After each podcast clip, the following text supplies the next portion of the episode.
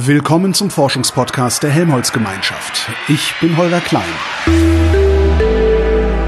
Resonator. Am Deutschen Elektronensynchrotron in Hamburg gibt's ein neues Zentrum, das ich da irgendwie so gar nicht erwartet hätte, weil der DESI ist einer dieser coolen Beschleunigerstandorte in Deutschland, so Röntgenlaser und so. Und das neue Zentrum ist das Center for Molecular Water Science, ein Wasserzentrum. Das wird aufgebaut. Wo was aufgebaut wird, braucht's Koordination. Und genau das ist der Job von Melanie Schnell. Hallo, Frau Schnell. Hallo, Herr Klein. Ich fange direkt mal mit meiner Verwunderung an. Warum denn ausgerechnet am DESI und nicht am Geomar oder so? Weil die, die sind doch die mit Wasser. ja, das ist tatsächlich eine, eine sehr gute Frage. Das hat sich ergeben aus der Tatsache, dass es einfach am DESI sehr viele Forschungsgruppen gibt, die äh, die Strahlenquellen am DESI nutzen als Wissenschaftler und Wissenschaftlerinnen und sich dabei mit ja, molekularer Wasserforschung beschäftigen. Das heißt, wir wollen verstehen, welche Rolle die Wassermoleküle tatsächlich in verschiedenen Prozessen spielen. Also jetzt zum Beispiel, wenn wir uns überlegen für das Klima, da wissen wir ja auch, dass Aerosole eine Rolle spielen, zum Beispiel für die Wolkenbildung. Und wir wollen verstehen, wie bilden sich diese Aerosole überhaupt? Wie setzen sie sich zusammen aus diesen einzelnen Wassermolekülen, die dem Wasser, wie wir es ja auch in unserem täglichen Leben kennen, diese ganz besonderen Eigenschaften geben. Und das ist halt das, warum das DESI ins Spiel kommt, weil mit den Lichtquellen, die wir beim DESI haben, das deutsche Elektronensynchrotron ist ja quasi ein Vorbeschleuniger für unsere Lichtquellen wie das ähm, Röntgensynchrotron Petra 3 und wir haben auch die freien Elektronenlasern. Mit diesen Quellen können wir dann genau ins Innere dieser Prozesse schauen und uns angucken, wie das Wassermolekül diese verschiedenen Prozesse steuert. Und das ist etwas, was noch zum großen Teil unverstanden ist und wo viele Gruppen am DESI dran arbeiten. Deswegen ging das Ganze los. Das finde ich äh, eigentlich auch so eine dramatische Information. Ich habe in einem Artikel gelesen, ähm, Sie sollen die Erforschung der ungewöhnlichsten Flüssigkeit der Welt vorantreiben. Das ein Wasserstoff, zwei Sauerstoff, fertig ist die Flüssigkeit. Was gibt's da alles zu erforschen im Detail noch? Ja, das, das Wassermolekül an sich, also ein einzelnes Wassermolekül würde ich behaupten, und ich komme durchaus aus dem, aus dem Molekül äh, Metier, also ich äh, bezeichne mich selber immer als Molekülmensch. Das Wassermolekül an sich ist tatsächlich sehr, sehr gut erforscht, würde ich behaupten. Aber was es so speziell macht, ist, dass es, wenn es mit anderen Wassermolekülen zusammenkommt, und das ist ja dann das, was die Flüssigkeit tatsächlich macht, dann baut es sogenannte Wasserstoffbrückenbindungen auf. Mhm. Das heißt, ein Wasserstoffatom von dem einen Wasser würde sich über eine schwache Wechselwirkung, diese Wasserstoffbrückenbindung, an das Sauerstoffatom eines zweiten Wassermoleküls ranbinden. Und dadurch baut das Wasser ein, ein richtig schönes Netzwerk auf untereinander. Und das verleiht dem Wasser halt so spezielle Eigenschaften. Zum einen die Wassermoleküle untereinander, aber halt, wie gesagt, auch wenn sie mit anderen Molekülen wechselwirken. Da gibt's halt diese Wasserstoffbrückenbindung dann auch. Moment, also das, der, der Wasserstoff, der Wasserstoff von dem einen Molekül äh, bindet an den Sauerstoff vom anderen Molekül. Das heißt, in, in der Flüssigkeit hat jedes Wasserstoffmolekül eigentlich die ganze Zeit drei Sauerstoffe? In der Flüssigkeit hat jedes Wassermolekül vier Wasserstoffatome. Zwei, die direkt zu ihm selbst gehören. Die sind dann sogenannt kovalent gebunden über eine richtige kovalente chemische Bindung. Und dann haben die Sauerstoffatome noch freie Elektronenpaare und in diesen freien Elektronenpaaren, die können dann wechselwirken mit den Wasserstoffatomen von Partnermolekülen. So dass man sich das so vorstellen kann, dass es halt zwei stark gebundene Wasserstoffatome gibt pro Wassermolekül, die sowieso immer da sind. Und dann in der Flüssigkeit haben wir dann zusätzlich noch weitere Wasserstoffbrückenbindungen, die dann an das Sauerstoffatom rangehen über Nachbarwassermoleküle. Und das ist jetzt so ungewöhnlich? Also macht nur Wasser das oder machen das im Grunde alle Flüssigkeiten? Das machen auch noch andere Flüssigkeiten, aber Wasser ist da so speziell, weil es halt tatsächlich so klein und so kompakt ist und deswegen mit, ihr, mit seinen drei Atomen, die es ja ja nur hat, zwei Wasserstoffbrückenbindungen ja ausführen kann mit den Wasserstoffatomen. Wir sehen das tatsächlich auch bei kleinen Alkoholen zum Beispiel. Kleine Alkohole, so Schnäpse? Ja, es gibt kleine und große Alkohole. Echt? Aber jetzt spricht hier die Chemikerin. Kleine Alkohole wären jetzt, wo man auf der einen Seite auch OH hat, wie auch im Wasser, also mhm. Sauerstoff und ein äh, Wasserstoffatom. Aber auf der zweiten Seite ist dann statt eines weiteren Wasserstoffatoms ein sogenannter Alkylrest, zum Beispiel eine Methylgruppe CH3, dann haben wir Methanol, das ist das, was wir nicht trinken sollen, dann werden wir blind. Mhm. Ähm, dann haben wir, wenn wir dort nicht CH3 sitzen haben, statt des Wasserstoffatoms, äh, sondern C2H5, dann haben wir Ethanol, das ist das, was wir in verdünnter Form häufig gerne trinken. Und dann kann diese Kette immer länger werden und dann hat man irgendwann große Alkohole. Deswegen sagte ich kleine Alkohole.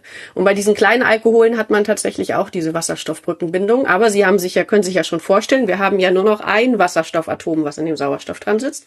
Deswegen ist das Netzwerk weniger komplex. Und das, dieses Wasserstoffbrücken Bindungsnetzwerk beim molekularen oder beim Wasser ist halt auch das, was dafür sorgt, dass wir einen vergleichsweise hohen Siedepunkt haben, nämlich von 100 Grad Celsius, für so ein kleines Molekül wie Wasser, wo man sonst eigentlich, wenn man sich andere kleine Moleküle anguckt, ähm, sind die alle gasförmig bei Bedingungen, wie wir sie bei, auf der Erde haben. Und das macht Wasser halt so speziell. Und Sie wissen nicht, warum das Wasser das macht? Doch, wir wissen sehr ah, gut, warum okay. das Wasser das macht. wir wissen sehr gut, warum das Wasser das macht. Das ist tatsächlich, ja, wenn man jetzt von der Chemikerseite her spricht, etwas, was auf sogenannte Elektronegativitäten zurückgeht dass nämlich die Elektronen, die in dieser kovalenten Bindung zwischen dem Sauerstoff und dem Wasserstoff sitzen, dass die ungleich verteilt sind zwischen dem Sauerstoff und dem Wasserstoff. Eigentlich sagt man ja immer, die Elektronen sitzen in diesem Orbital und teilen sich das, aber der Sauerstoff ist so, wie man das sagt, elektronegativer. Das heißt, er hat eine größere Tendenz, Elektronendichte zu sich zu ziehen. Und dadurch ist der Sauerstoff leicht negativ polarisiert und der Wasserstoff ist leicht positiv polarisiert. Und dieser leicht positiv polarisierte Wasserstoff möchte dann wieder zum nächsten Sauerstoff des Nachbarmoleküls binden. So fühlt er sich angezogen. Und das ist tatsächlich etwas, was wir schon ganz lange wissen. Aber was wir nicht schon so lange wissen und was noch nicht so gut verstanden ist, ist, wenn man sich das zum Beispiel auf sehr kurzen Zeitskalen anguckt, wie entwickelt sich denn das Netzwerk? Knüpfen sich da immer wieder neue Wasserstoffbrückenbindungen, weil, wie ich schon gesagt habe, das sind relativ schwache Bindungen verglichen zu den kovalenten Bindungen, die in dem eigentlichen Molekül vorkommen. Und man weiß dann, dass in diesen Flüssigkeiten, da gibt es auch schon ähm, Studien seit 10, 20 Jahren, dass sich dieses Netzwerk halt bei Raum Raumtemperatur immer wieder neu knüpft. Also da gibt es immer wieder neue Verbindungen und das passiert tatsächlich sehr, sehr schnell. Das kann man aber tatsächlich auch erst seit untersuchen, seitdem man die, die, die experimentellen Möglichkeiten hat, auch so kurz zu messen, also auf sehr kurzen sogenannten Femtosekunden Zeitskalen. Das heißt, Wasser ist ein äh, auf, auf Femtoskala äh, extrem wuseliges ja, Zeug. so kann man sich das tatsächlich ganz genau vorstellen. Man, es ist wirklich quirlig, wuselig. Es ist permanent werden da diese Wasserstoffbrückenbindungen neu geknüpft und äh, wieder gebrochen und neu geknüpft und wieder gebrochen. Und wir wollen halt auch verstehen, welchen Einfluss hat das auf Reaktivität dann tatsächlich unter realen Bedingungen bei langen Zeitskalen. Was, was, wie beeinflusst es das Ganze? Und wie beeinflusst es das Ganze? Ja, das ist natürlich etwas, was wir uns, wie gesagt, noch ähm, im Großen und Ganzen angucken mhm. wollen. Aber man weiß zum Beispiel aus der Biologie, und das ist auch etwas, was relativ neu ist, dass Wasser halt nicht nur ein Lösungsmittel ist, was dafür da ist, um dann zum Beispiel biologische Moleküle zu lösen, sondern auch wirklich aktiv an der Reaktion teilnimmt. Zum Beispiel, dass es irgendwo sich einbaut, ähm, kurzzeitig in irgendeinen Zwischenschritt. Oder ähm, dass es über so eine Wasserkette, also weil die Wasserstoffmoleküle ja so schön miteinander wechselwirken können, dass es dann über so eine Wasserkette zum Beispiel eine Verbindung zu einem anderen Molekül aufbaut, was dann ähm, näher ran transportiert werden kann und reagieren kann. Und das ist etwas, was, was eine relativ neue Erkenntnis ist, dass Wasser halt nicht nur zuschaut, sondern bei Reaktionen tatsächlich aktiv mitmachen kann. Lässt sich daraus eine Anwendung konstruieren? Also jetzt für die Biologie, ähm, ich selber bin ja Chemikerin. Ähm, deswegen ist das für mich auch etwas dünneres Eis. da kann ich mehr oder weniger wiedergeben, was ich gelernt und gehört habe. Aber nichts, was ich im Detail mir selber angucke. Aber tatsächlich geht es, wenn ich es richtig verstanden habe, geht es da tatsächlich darum, zum einen besser zu verstehen, wie äh, irgendwelche biologischen Reaktionen ablaufen, aber auch, wie man dann Sachen beeinflussen kann. Wenn wir jetzt zum Beispiel uns überlegen, dass wir, wann immer wir ein Medikament nehmen, sagen wir Ibuprofen oder Paracetamol oder Aspirin, das kennen alle, was das ja bedeutet, ist, dass wir dort einen kleinen Wirkstoff haben, üblicherweise sind das vergleichsweise einfache Moleküle, die dann halt an bestimmte Rezeptoren im, an Enzymen im Molekül andocken und dort die Schmerzübertragung zum Beispiel reduzieren oder verhindern. Und wenn wir tatsächlich besser verstehen, wie das funktioniert und auch die Rolle von Wasser oder auch kleinen Ionen, die, weil es ist ja nicht nur Wasser, was dann in den Zellen ist, besser verstehen, wo die tatsächlich mitspielen, wenn das besser verstanden ist, dann kann man natürlich auch darüber nachdenken, dass man deutlich maßgeschneiderte, äh, maßgeschneiderte, uh, Geschne nee. geschneidert.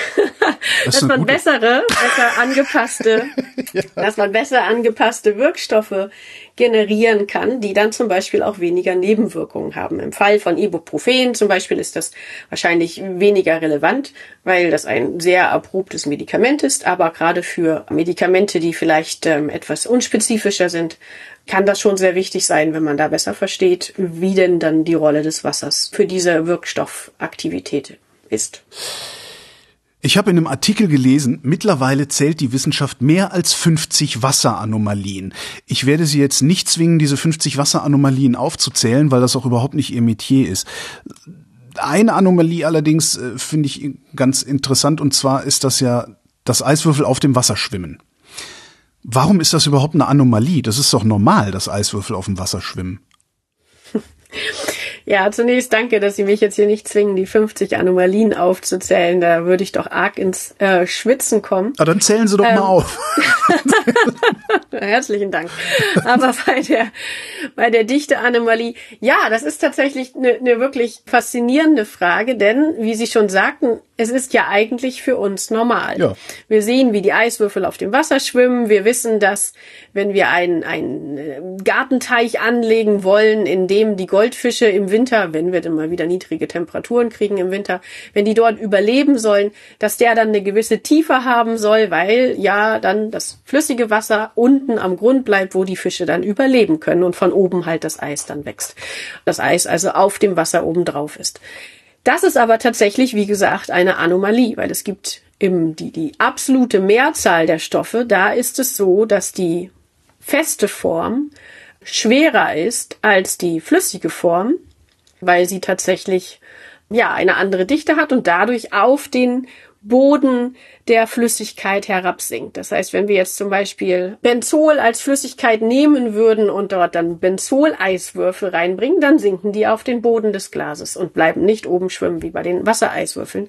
Und das wäre tatsächlich das normale Verhalten. Es gibt auch andere Substanzen, die diese Anomalien haben, die sich halt auf diese Wasserstoffbrückenbindung zurückführen lassen im Großen ähm, und Ganzen. Aber Wasser ist da halt mit Abstand am ja, am, am meisten ausgeprägt und ähm, natürlich dadurch, dass es für uns die Flüssigkeit schlechthin ist in unserem Alltag, natürlich auch die, die wir da am besten kennen. Was machen denn die Wasserstoffbrückenbindungen mit dem Wasser, dass das Wassereis weniger dicht ist als das Wasser selbst? Das flüssige Wasser hat halt sein Dichtemaximum bei ungefähr vier Grad. Das heißt, maximale Dichte können Sie sich vorstellen, dass die Teilchen halt sehr nahe beieinander sitzen und dadurch einfach sehr viele Teilchen pro Volumen da sind und deswegen ist es halt schwerer pro Volumen, als wenn wir eine geringere Dichte hätten. Und das liegt halt, wie gesagt, an diesen Wasserstoffbrückenbindungen, die dann diese große Anziehung zwischen den Wassermolekülen hervorruft deswegen sie so dann so gut ähm, gepackt sein können. Und wenn wir dann zum, zum Eis gehen, da haben wir dann halt eine geringere Dichte als jetzt bei diesem 4 Grad, weil wir da dann sehr starre Verbindungen haben und nicht diese Flexibilität von diesem Gewusel, von dem wir auch schon gesprochen haben. Warum ist das beim Wasser anders als beim Benzol? Also, dass es anders ist, finde ich, das, das akzeptiere ich. Dass es an der Dichte liegt, akzeptiere ich auch. Aber warum verhält sich das bezogen auf die Dichte so anders oder so verschieden? Das Benzol als Beispiel ist ja kein bipolares Molekül. Deswegen sind die Wechselwirkungen zwischen den Molekülen im Allgemeinen vergleichsweise schwach ausgeprägt. Da gibt es halt nicht diese Wasserstoffbrückenbindung, die halt noch zusätzlich eine gewisse Ordnung hinzubringen, wie jetzt beim Wasser. Sondern Benzol ordnet sich halt in bestimmten Schichten an im Feststoff hat dann da eine gewisse Dichte, die sich dann ändert, wenn man natürlich flüssig wird, weil die Abstände zwischen den Molekülen größer werden. Dadurch nimmt die Dichte ab. Das heißt, wir haben bei niedrigen Temperaturen im Fest Festkörper eine gewisse Ordnung bei Benzol, die dann tatsächlich abnimmt, wenn wir in die Flüssigphase gehen und dann noch mehr abnimmt, wenn wir in die Gasphase gehen. Beim Wasser ist es jetzt so, dass wir in der Flüssigphase immer noch eine ziemlich große Ordnung haben durch diese Wasserstoffbrückenbindung und die dann da noch sehr stark vorherrschen und deswegen halt dieses, diese besondere Eigenschaft hervorrufen. Das heißt, flüssiges Wasser ist auch gleichzeitig das dichteste Wasser, ne? Bei diesen vier Grad, genau, bei diesen vier Grad ist es das dichteste Wasser. Unter normalen Druckbedingungen. Stimmt, es gibt jetzt noch andere Bedingungen, ja. dass man dann den Druck irgendwie nochmal mhm. stark verändert und dann kann man auch wieder in ganz andere Bereiche vordringen. Aber bei dem Druck bei einer Atmosphäre, wie wir hier auf der Erde sind, haben wir dann Wasser als bei vier Grad dann das dichteste Wasser. Was müssten wir mit dem Wasser machen, dass der Eiswürfel einsinkt? Das Erhitzen, ne? Wodurch der Eiswürfel dann schmilzt, aber rein theoretisch meine ich jetzt. Äh, ähm, nee, weil die Dichte, ich habe zwar gesagt, es hat sein Dichte-Maximum bei 4 Grad, aber bei den 20 Grad der Raumtemperatur ist halt die Dichte des flüssigen Wassers immer noch größer als die des Eiswürfels klar, wenn wir dann ähm, das ganze Jahr, wenn wir es natürlich weiter erhitzen würden, dann würde es irgendwann, wenn wir jetzt annehmen, die Eiswürfel schmelzen nicht, würden sie irgendwann einsinken. Das ist richtig. Bevor das Wasser gasförmig wird. Da weiß ich jetzt nicht, wie die Kurven miteinander verlaufen, aber vielleicht. vielleicht. In einem Gedankenexperiment, das weiß ich jetzt nicht, wann, wann wie, wo was passiert. Es, es, es, würde ja schon reichen, wenn es uns gelingen würde, Wasser so heiß zu machen, ohne dass Eiswürfel drin schmelzen. Das wäre ja schon ein Durchbruch. Die Frage wäre dann, was wir dann wieder damit machen in der Anwendung. Und jetzt sagen Sie ja, Sie sind, äh, Sie gehören zu den Molekülmenschen. Das heißt, Sie gucken sich Wasser auf der molekularen Ebene an. Wie machen Sie das eigentlich dann genau? Also Sie sagten ja schon, Sie nehmen die, die äh, Strahlenquellen am DESI. Also jetzt in meiner Gruppe verwenden wir sowohl die Strahlungsquellen, die es beim DESI gibt. Wir haben aber auch selber am DESI ein Labor, ein Spektroskopielabor, wo wir quasi Experimente, Spektroskopie-Experimente selber aufbauen, mit denen wir dann Strukturen von Molekülen sehr detailliert ähm, vermessen können. Und zwar Moleküle, die wir erst in die Gasphase bringen. Das klingt jetzt erstmal verrückt, weil wir uns ja die ganze Zeit über Wasser unterhalten. Ja, aber Wasser ist ja verrückt, das haben wir ja schon rausgefunden. aber Wasser ist ja verrückt, ganz genau. Wir untersuchen auch Moleküle, die eigentlich flüssig sind unter den Standardbedingungen, die wir uns hier so umgeben, in der Gasphase. Wir bringen sie in die Gasphase zum Beispiel, indem wir sie erhitzen und dadurch lösen sich dann einzelne Moleküle aus dem Verbund und wir können sie dann in der Gasphase untersuchen. Wir können die aber nicht nur einzeln dann in der Gasphase untersuchen, sondern wir können auch sogenannte Cluster bilden. Das heißt, wir haben dann zum Beispiel fünf, sechs Wassermoleküle, die sich zusammenfinden als Wassercluster.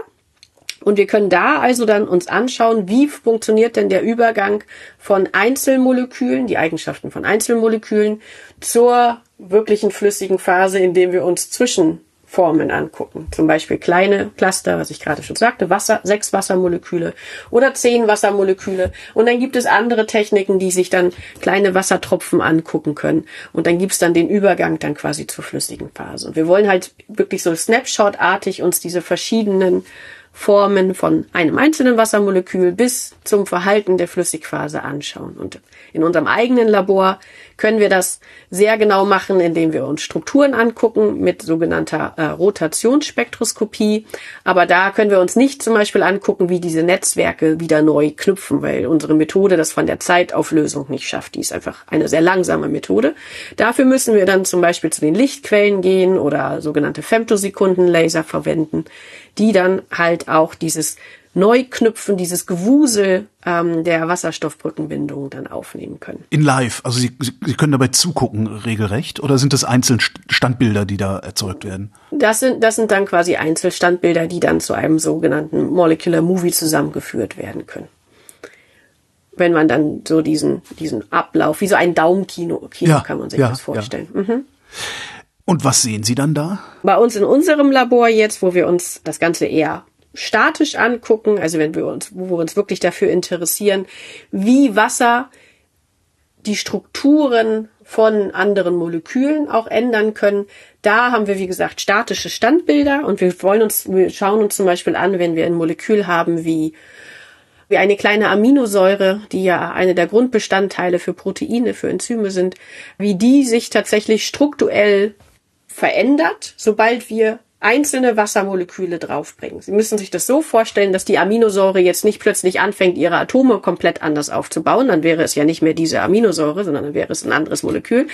Aber Moleküle haben halt auch die Möglichkeit, sich dreidimensional unterschiedlich anzuordnen. Das nennt man dann sogenannte Konformiere.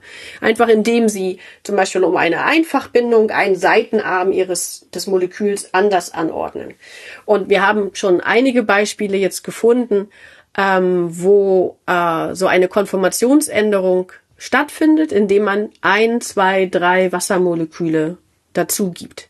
Das heißt, dass die Struktur, die eigentlich die begünstigste wäre und die beste wäre für das isolierte Molekül in der Gasphase, die ändert sich dann teilweise ganz dramatisch, wenn man auch nur ein Wassermolekül hinzugibt. Und das ist für uns natürlich ein wichtiger Ansatzpunkt, um dann weiter zu verstehen, was denn mit diesen Molekülen nun passiert, wenn wir sie tatsächlich in ein Lösungsmittel packen. Da haben wir dann aber häufig nicht die Möglichkeit, uns das so detailliert anzugucken, wie die Strukturen dann tatsächlich aussehen. Eventuell ist das jetzt eine naive Vorstellung, aber äh, könnte es funktionieren, dass sie, dass sie sagen, so, ich habe jetzt hier, was diese eine Aminosäure und da werfe ich jetzt gezielt sieben Wassermoleküle rein, um ein bestimmtes Verhalten dieser Aminosäure zu provozieren? Das ist tatsächlich etwas, was, was uns reizen würde, wenn wir das könnten, ja. Also wir können tatsächlich ganz spezifisch unterscheiden zwischen Aminosäuren mit einem Wasser, zwei Wasser, drei Wasser, sieben Wasser. Und das heißt, es ist wirklich auch das Ziel zu sehen, was ändert sich, wenn ich mehr und mehr Wasser hinzufüge. Leider ist das Wasser aber ein bisschen stur, ähm, weil es ja, wie wir schon besprochen haben, sehr gerne diese Wasserstoffbrückenbindung miteinander ausbildet. Ah, und wenn Sie dann drei Wasser reinwerfen, dann wollen die erstmal zueinander. Ganz genau. Ah. Wenn wir dann also eine, eine wunderbare Aminosäure Ihnen als Anknüpfungspunkt anbieten, dann nimmt das erste Wassermolekül das auch dankbar an und bindet dann zu an eine relativ polare Stelle mhm. des, Wasser, äh, des Aminosäuremoleküls. Aber das zweite Wassermolekül weiß dann auch schon, aha, da ist ja schon Wassermolekül, also gehe ich zu meinem Freund und binde dann erstmal an das Wassermolekül. Und das dritte Wassermolekül macht das dann auch, sodass man dann sozusagen kleine Wassercluster hat, die sich dann wiederum an das große Aminosäurenmolekül anbinden. Es tatsächlich zu, davon zu überzeugen, irgendwie an unterschiedliche Orte des Aminosäuremoleküls zu gehen, das ist tatsächlich uns noch nicht gelungen. Und ich glaube, das liegt einfach auch in der Natur des Wassers. Wir haben wirklich tolle Experimente gemacht, wo man gesehen hat, wir haben jetzt zum Beispiel sechs Wassermoleküle und noch ein anderes Molekül, was wir dazugeben und dann baut das mehr oder weniger das Wasser die Struktur von Wasser 7 auf und hat einfach das andere mit eingebaut. Also sie haben sechs Wassermoleküle und das letzte Molekül spielt dann quasi in Wassermolekül und hat dann genau die gleiche Struktur wie ein Wasser 7 Cluster. Das ist, das ist wirklich total, total verrückt, wie stark dieses Wassernetzwerk das Ganze dominiert. Egal, was sie da reintun, also egal, was sie zu den sechs Wassermolekülen dazugeben, weiß ich nicht, es fällt mir nichts ein. Uran? Ich glaube, dafür sind wir nicht zertifiziert für Uran.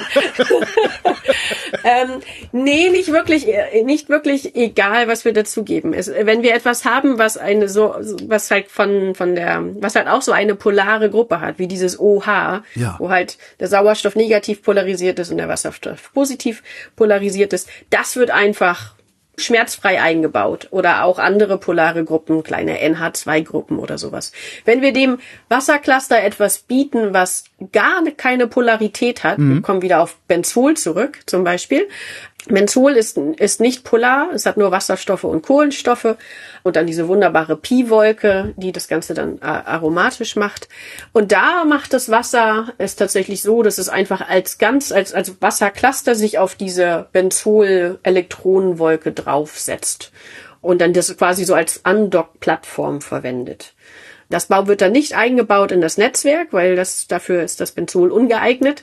Aber der Wassercluster, der dann sich gebildet hat, der ist dann quasi wie so ein, wie so ein, wie ein Luftkissenboot, äh, schwebt es dann quasi auf dieser Wolke drauf. Aber das bedeutet dann ja für diese Molekülgruppen jeweils was anderes. Also dieses, dieses, also dieses 6H, also wenn Sie eine polare Gruppe da reinwerfen, das ist ja dann der maximale Lösungszustand, oder? Wenn es nur irgendwo andockt, dann ist es ja nicht so sehr in Wasser gelöst, als wäre es vom Wasser oder ins Wasser eingebaut. Absolut, absolut. Und das ist auch das, was mich am Anfang dabei ein bisschen frustriert hat, weil wir halt eigentlich gucken wollten, wie viele Wassermoleküle man braucht, um eine vollständige Solvathülle zu erzeugen um einfach einmal das Wasser komplett um dieses Molekül herumgehen zu lassen. Und es gibt andere Studien, die sich dann größere Systeme angucken können. Wir sind halt auf, mit, mit der Methode, die wir jetzt in unserem Labor haben, auf relativ kleine ähm, reduziert. Aber wenn man jetzt, äh, sich auch größere Cluster angucken kann, dann sagt man so, so 20 Moleküle sind ungefähr notwendig vom Wasser, um es davon zu überzeugen, jetzt doch irgendwann mal das ganze Molekül einzubauen. Und ich hab, war tatsächlich sehr überrascht, weil ich nicht damit gerechnet habe, dass ähm, das Wasser da doch so, ähm, ja, so ja, resistent ist und ähm, doch relativ lange tatsächlich einfach nur Wasserstoffbrückenbindung macht. Selbst wenn wir ihm ein kleines Molekül bieten, was ganz viele OH-Gruppen hat, es bleibt trotzdem bei sich. Es merkt einfach, ähm, das ist kein Wasser, ich bleib bei meinem Wasserfreund. Das ist wirklich ähm, ganz beeindruckend. Kann man das Wasser trotzdem irgendwie zwingen oder zumindest nötigen, sich anders zu verhalten?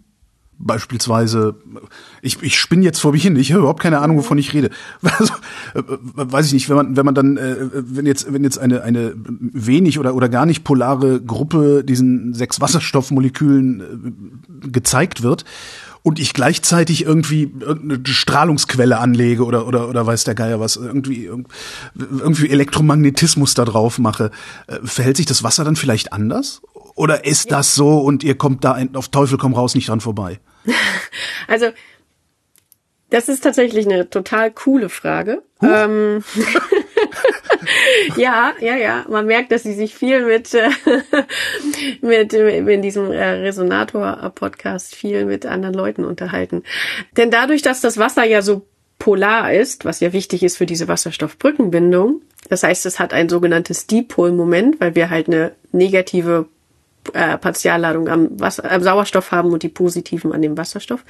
Dadurch kann man die Wassermoleküle ausrichten in einem externen elektrischen Feld. Das heißt, wenn man ein elektrisches Feld aufbaut, was ja auch eine Richtung hat, dann würden sich diese Dipole, die dann das quasi das Wassermolekül darstellen, würden sich ausrichten. Und dadurch gibt man dem Ganzen natürlich eine äußere Ordnung und könnte auch dieses äh, Wasserstoffbrückennetzwerk dementsprechend beeinflussen. Ob das dann zu, dazu führt, dass man bevorzugte Solvatisierung bekommt, das kann ich mir tatsächlich nicht vorstellen, aber man beeinflusst definitiv ähm, das Netzwerk tatsächlich. Ja, man müsste jedes einzelne Molekül ausrichten können, um diese Solvatisierung zu steuern. Ne? Ja, genau. Das ist, äh, das ist tatsächlich ähm, schwierig. Es gab ähm, auch am, am DESI eine Gruppe, die hat das theoretisch sich angeschaut. Sie haben berechnet, also auf, aufgrund ihrer Simulation, den sogenannten kleinsten Wasserkocher der Welt mhm. sich angeschaut. Also tatsächlich ein, ein Molekül, was dann auch von, von Wasser umgeben war in ihren Simulationen. Und dann haben sie mit einem relativ intensiven Terahertzpuls, das ist also eine besondere ähm, Strahlung im, äh, ja, zwischen Infrarot und, und Radiowellen, Mikrowellen, mit diesem Terahertzpuls haben sie dann das Wasser ganz besonders anders angeregt und das hat dann zu, zu so zappeligen Schwingungen und die hat das dann ganz, das Wasser, die Wassermoleküle haben das dann ganz schnell auf das solvatisierte Molekül übertragen, sodass das dann quasi mit ähm, erhitzt wurde und also mitgezappelt hat. Erhitzt heißt ja vor allen Dingen, dass man ganz viel Schwingungsanregung hat. Und das war etwas, was sie dann in diesen Rechnungen gezeigt haben. Also man kann tatsächlich mit Strahlung da Eigenschaften verändern. Das ist, das ist richtig. Und Strahlung meine ich jetzt hier nicht irgendwie radioaktive Strahlung, sondern ähm, ja deutlich ähm, nettere ähm, äh, Laserstrahlung, elektromagnetische Strahlung. Mhm. Das ist ja Grundlagenforschung. Gibt's dafür schon eine, eine Idee für eine Anwendung?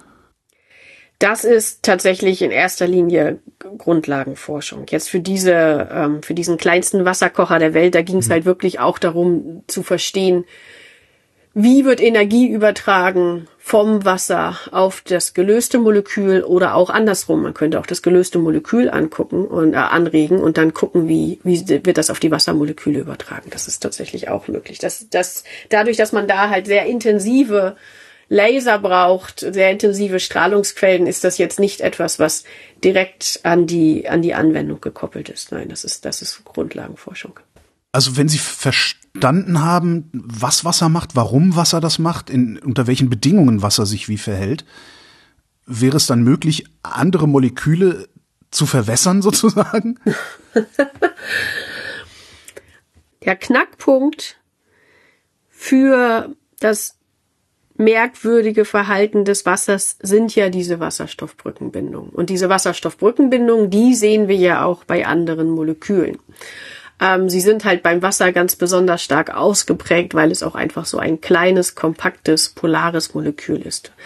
Ich kann mir vorstellen, und, und wie gesagt, es gibt andere Moleküle, die das auch haben, die auch ungewöhnlich hohe Siedepunkte haben weil halt Wasserstoffbrückenbindungen ausgebildet werden. Aber bei Wasser ist das, wie gesagt, besonders stark und es ist natürlich für uns als Menschen auf dieser Erde ein ganz besonderes, ganz besonders wichtiges Molekül. Ob man jetzt tatsächlich diese merkwürdigen Eigenschaften auf andere Moleküle übertragen könnte, indem man zum Beispiel ganz viele von diesen OH-Gruppen noch ranbaut, das ist eine interessante Frage. Andererseits ist es tatsächlich so, dass bei vielen Molekülen, die wichtig sind für unser Leben, zum Beispiel auch Zucker oder so, dass diese sehr viele OH-Gruppen be bereits enthalten. Also die haben tatsächlich, man könnte sich jetzt fragen, sind das Andockpunkte für Wassermoleküle? Das äh, ist bestimmt auch so, ähm, aber es sind einfach sehr wichtige Gruppen, um Moleküle dazu zu bringen, miteinander wechselzuwirken aneinander zu binden über diese schwachen Wechselwirkungen, wie gesagt, damit man dann sie schon mal so nah beieinander hat, dass dann Reaktionen stattfinden können. Jetzt sind diese Moleküle ja älter als das Leben. Ähm das heißt, das Leben konnte nur entstehen, weil es diese Wasserstoffbrückenbindungen gibt? Gewagte These, ich weiß. Ja, das ist das ist tatsächlich eine sehr gewagte These. Aber ich habe gerade auch so so also vor meinem geistigen Auge wandern sie jetzt vom Wasser ausgehend äh, alle Moleküle mit äh, großen oder umfangreichen Wasserstoffrückenbindungen ab und stellen fest, aha, das brauchen wir auch um zu leben, das brauchen wir auch um zu leben, das brauchen wir auch um zu leben. So kam mir das gerade ein bisschen vor, zum Beispiel der Zucker auch. Ja, ich meine, diese Wasserstoffbrücken sind ja tatsächlich auch die Wechselwirkungen, die zum Beispiel bei der DNA-Doppelhelix ähm, einen Großteil der Ordnung bringen. Mhm. Die Moleküle sind kovalent miteinander verbunden, aber damit diese beiden Stränge tatsächlich miteinander verbunden sind. Und das sind wiederum Wasserstoffbrückenbindungen. Also die, das ist tatsächlich ein Konzept, was universell ist. Ja. Aber wie gesagt, beim Wasser ganz besonders ausgeprägt. Aber diese Wasserstoffbrückenbindung und diese schwachen Wechselwirkungen zwischen Molekülen sind da schon äh, sehr entscheidend. Also alles Leben ist Wasserstoffbrückenbindung. Zu einem sehr großen Teil würde ich das mittragen, tatsächlich. Ähm, ich sagte gerade, äh, Moleküle, diese Moleküle sind älter als das Leben selbst, weil die, ne, wenn wir ins Weltall gucken, dann sehen wir die da und zwar da, wo noch kein Leben war, da sind diese Dinger schon. Ähm, sie machen auch Astrochemie. Also es gibt einen, einen Forschungsbereich bei Ihnen, der heißt Klima, Astro- und Geowissenschaften. Äh, wie genau machen Sie Astrochemie? Astrochemie, das ist tatsächlich eine, eine sehr schöne Wortschöpfung, das ist, das ist richtig. Da beschäftigen wir uns damit, welche chemischen Reaktionen im Weltall stattfinden können oder stattgefunden haben können oder könnten. Dafür müssen wir natürlich auch wissen, welche Arten von Molekülen im Weltall vorliegen. Und es gibt natürlich auch Thesen, die aber nicht bewiesen sind, wofür es aber Hinweise gibt, dass zum Beispiel kleine Moleküle, die relevant sein könnten fürs Leben, über Einschläge quasi aus dem Weltall auf die frühe Erde gekommen sind. Das heißt, es gibt tatsächlich Leute, die sich auch damit beschäftigen, diesen sogenannte die Frage nach dem Ursprung des Lebens halt die, dieses im Weltall zu sehen. Aber jetzt auf die Frage, wie machen wir Astrochemie? Wir machen Astrochemie, indem wir Moleküle, die uns äh, die die relevant sein könnten für Chemie im Weltall, indem wir die im Labor künstlich quasi erzeugen und untersuchen und dann bekommen wir einen sogenannten Fingerabdruck ihres, ihres Spektrums, also wie diese Moleküle jetzt besondere Lichtquanten aussenden würden. Und diese Informationen teilen wir dann mit Kollegen und Kolleginnen, die sich mit äh, sogenannter Radioastronomie, mit Radioteleskopen beschäftigen. Die sammeln quasi Strahlung der Moleküle aus dem Weltall ein, in sogenannten ja, Rotationsphotonen sozusagen und da sind dann ganz viele Fingerabdrücke der Moleküle übereinander, weil man ja nicht ein Molekül nur untersucht, sondern immer alle. Und die Informationen, die wir dann im Labor generieren, die, die Fingerabdrücke, die können wir dann mit den Messungen zusammenpacken und dann die einzelnen Moleküle identifizieren. Und da auf diese Art und Weise kann man zum einen rausfinden, welche Moleküle gibt es in welchen Gegenden im Weltall und wenn man dann noch etwas über die Umgebung weiß, ist es ein kalter Bereich oder ein warmer Bereich, dann kann man halt auch noch etwas darüber lernen, welche Reaktionen dort statt, äh, zum Beispiel stattfinden könnten.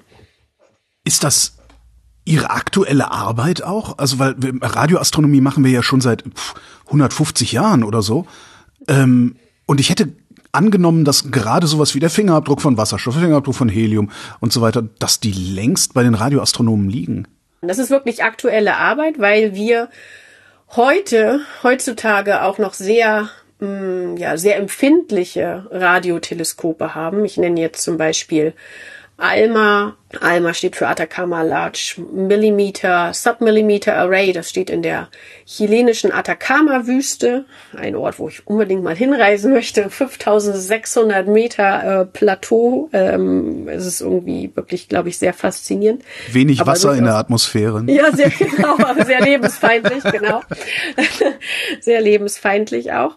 Aber da, dort steht das zum Beispiel und das, das gibt halt einfach eine, eine unglaublich neue Vielfalt an Daten, die dort gewonnen wird, sowohl wenn man rück, zurückgehen kann, zurückgucken kann zu, zu großen Rotverschiebungen, also früher ins Universum, aber auch sich Bereiche aus unserer eigenen äh, Galaxie anzuschauen.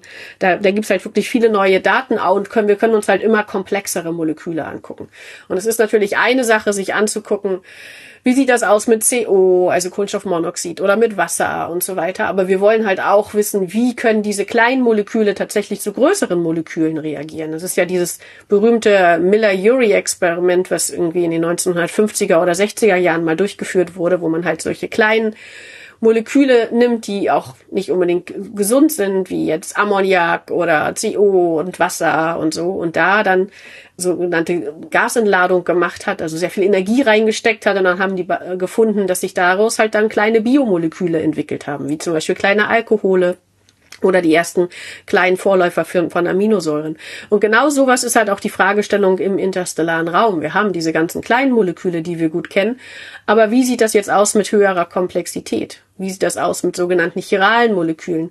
Wo sind die und wie, wie ähm, welche kommen dort vor und wie werden die gebildet und welchen Einfluss haben die tatsächlich? Und da kommt jetzt auch wieder Wasser ins Spiel, weil wenn wir uns Chemie im interstellaren Raum oder, oder im, im Universum anschauen, dann müssen Sie sich halt klar machen, dass dort sehr niedrige Temperaturen vorherrschen, also sehr nah am absoluten Nullpunkt. Das ist jetzt nicht unbedingt der Bereich, wo viel Chemie üblicherweise passiert, weil man ja immer ein bisschen Energie braucht, um neue Moleküle zu bilden. Und andererseits haben wir dort auch sehr geringe Dichten. Das heißt, wir haben da fast Be Be Bedingungen wie im Vakuum. Das heißt, wenn Moleküle miteinander reagieren sollen, müssen sie sich irgendwie treffen. Sie müssen miteinander, müssen stoßen, damit sie überhaupt reagieren können. Und das ist natürlich alles sehr, sehr verlangsamt im, Vaku äh, im, im Universum. Andererseits haben die natürlich auch sehr, sehr viel Zeit, um diese Chemie zu machen. Und der Schlüssel dafür sind tatsächlich kleine Eiskörnchen. Und da kommt das Wasser wieder ins Spiel. Kleine Staubkörnchen, also die erstmal so aus ähm, Kohlenstoff-Silikat-Verbindungen bestehen, die dann von Wassereisschichten überzogen werden. Einfach Wasser friert dort aus bei den niedrigen Temperaturen und diese kleinen Körnchen in dieser Wasserschicht, in dieser Eisschicht können sich dann wiederum andere Moleküle ansammeln. Die werden quasi so eingesammelt und die, dann können diese Moleküle quasi miteinander reagieren auf der Oberfläche. Es ist wirklich ein Katalysatoreffekt auch durch die Eisteilchen. Die können sich dort treffen, miteinander reagieren und dann, wenn sie in wärmere Gebiete wieder abdriften, ähm, abdampfen und ähm, dort dann wieder als gasförmiges Molekül durch die Gegend schweben und vielleicht weitere Reaktionen machen, aber definitiv von uns dann detektiert werden. Das heißt, Wasser in der Astrochemie spielt halt auch eine sehr, sehr große Rolle, eben über diese kleinen Eiskörnchen, diese kleinen Eispartikeln, weil die Vielfalt an Molekülen, die bisher entdeckt wurde, tatsächlich nicht damit erklärt werden kann, dass nur in der Gasphase die Reaktionen stattfinden, weil da, wie gesagt, durch die niedrigen Temperaturen und die niedrigen Dichten, das, das, das, ja, kann das nicht erklären, was man tatsächlich findet bisher. Verstehe ich das jetzt richtig, dass Nee, wir müssen noch einen Exkurs machen. Sie sagen kleine und große Moleküle. Kurzer Exkurs. Was bedeutet das, wenn Sie das sagen?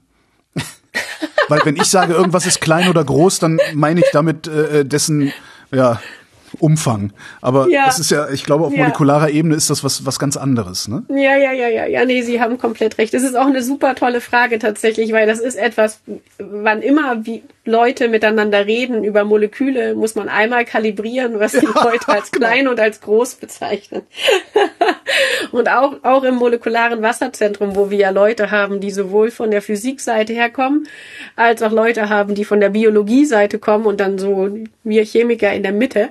Ähm, wobei, ja, ich bin ja physikalische Chemikerin, ich bin da irgendwie auch Kummer gewöhnt. Auch da müssen wir immer wieder kalibrieren. Also wenn ich jetzt darüber rede, was kleine Moleküle und was große Moleküle sind, dann sind kleine Moleküle sowas wie drei, vier Atome. Mhm. Je nach Einfachheit des Moleküls vielleicht auch noch fünf. Und große Moleküle haben dann irgendwie 15 bis 20 Atome oder mehr. Das sind für mich große Moleküle. Alles, was so ein Protein oder sowas ist, das sind für mich riesige Moleküle. Das ist dann schon, das ist eigentlich schon kein Molekül mehr, das ist ein Biest.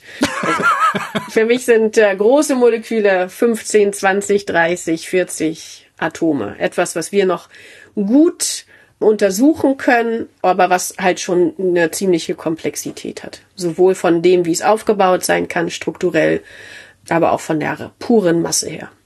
Okay. Ich habe Sie so verstanden. Die kleinen Moleküle können nicht in der Gasphase äh, zu großen Molekülen geworden sein. Das heißt, der Ursprung des Lebens auf der Erde ist mutmaßlich nicht nur der Asteroideneinschlag, sondern die chemischen Prozesse, die vorher schon stattgefunden haben, als der Asteroid oder wie hieß es dann Komet, verwechsel ich auch immer, als das Ding, äh, der Brocken der Eisbrocken äh, durchs Weltall geflogen ist.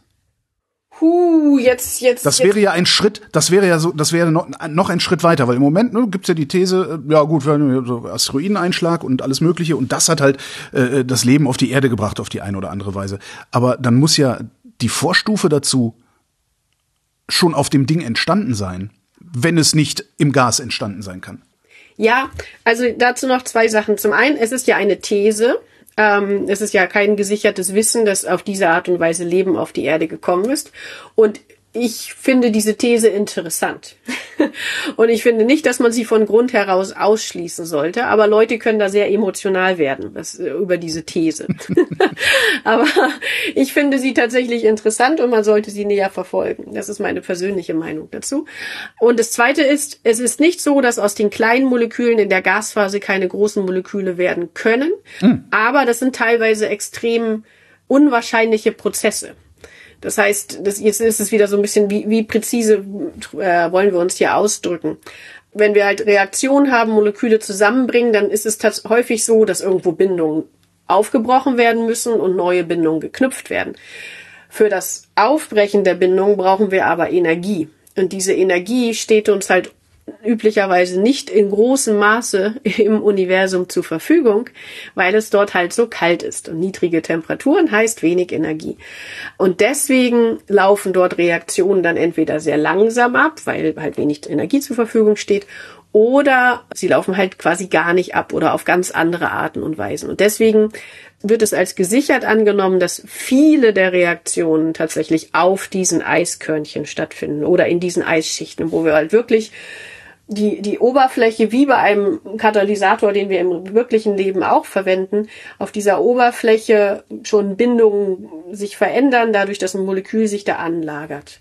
Aber ja, um auf Ihre These zurückzukommen, wenn wir uns vorstellen würden, dass Moleküle, die fürs Leben wichtig sind, über ähm, Asteroiden auf die Erde gekommen ist oder ähm, Kometen, sind, ich verwechsel die beiden auch immer. Ja, ich glaube, der Asteroid noch, ist der, der nicht auf die Erde kommt. Ja, es gibt auch noch Meteoriten und Meteororiten oder so ähnlich. Ich komme da auch immer nicht zurecht. Ich glaube, es sind Meteoriten, die dann hier einschlagen. Aber Brocken, ja. Brocken sind runtergefallen. Die so. sind dann, wenn die dann über diese Brocken auf die Erde gekommen sind, dann müssen diese Moleküle oder sind diese Moleküle vorher irgendwo im Wald Weltall gebildet worden. Mhm. Auf kleinen Eiskörnchen. Das mhm. ist die momentane ähm, Arbeitshypothese.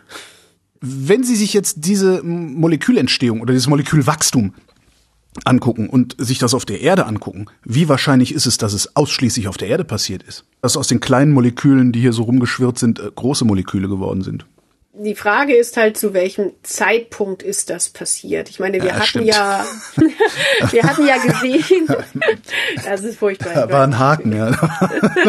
ich meine, ich hatte ja vorhin dieses, dieses Miller-Urey-Experiment angesprochen, was glaube ich auch nicht völlig unkritisch ähm, angesehen wird, aber es steht mittlerweile in jedem Biologie-Lehrbuch und das war halt mehr oder weniger auch dadurch motiviert, um zu zeigen, wir haben jetzt hier eine kleine Pfütze und wir haben hier so ein paar kleine Moleküle, die überhaupt gar nicht äh, lebensrelevant sind.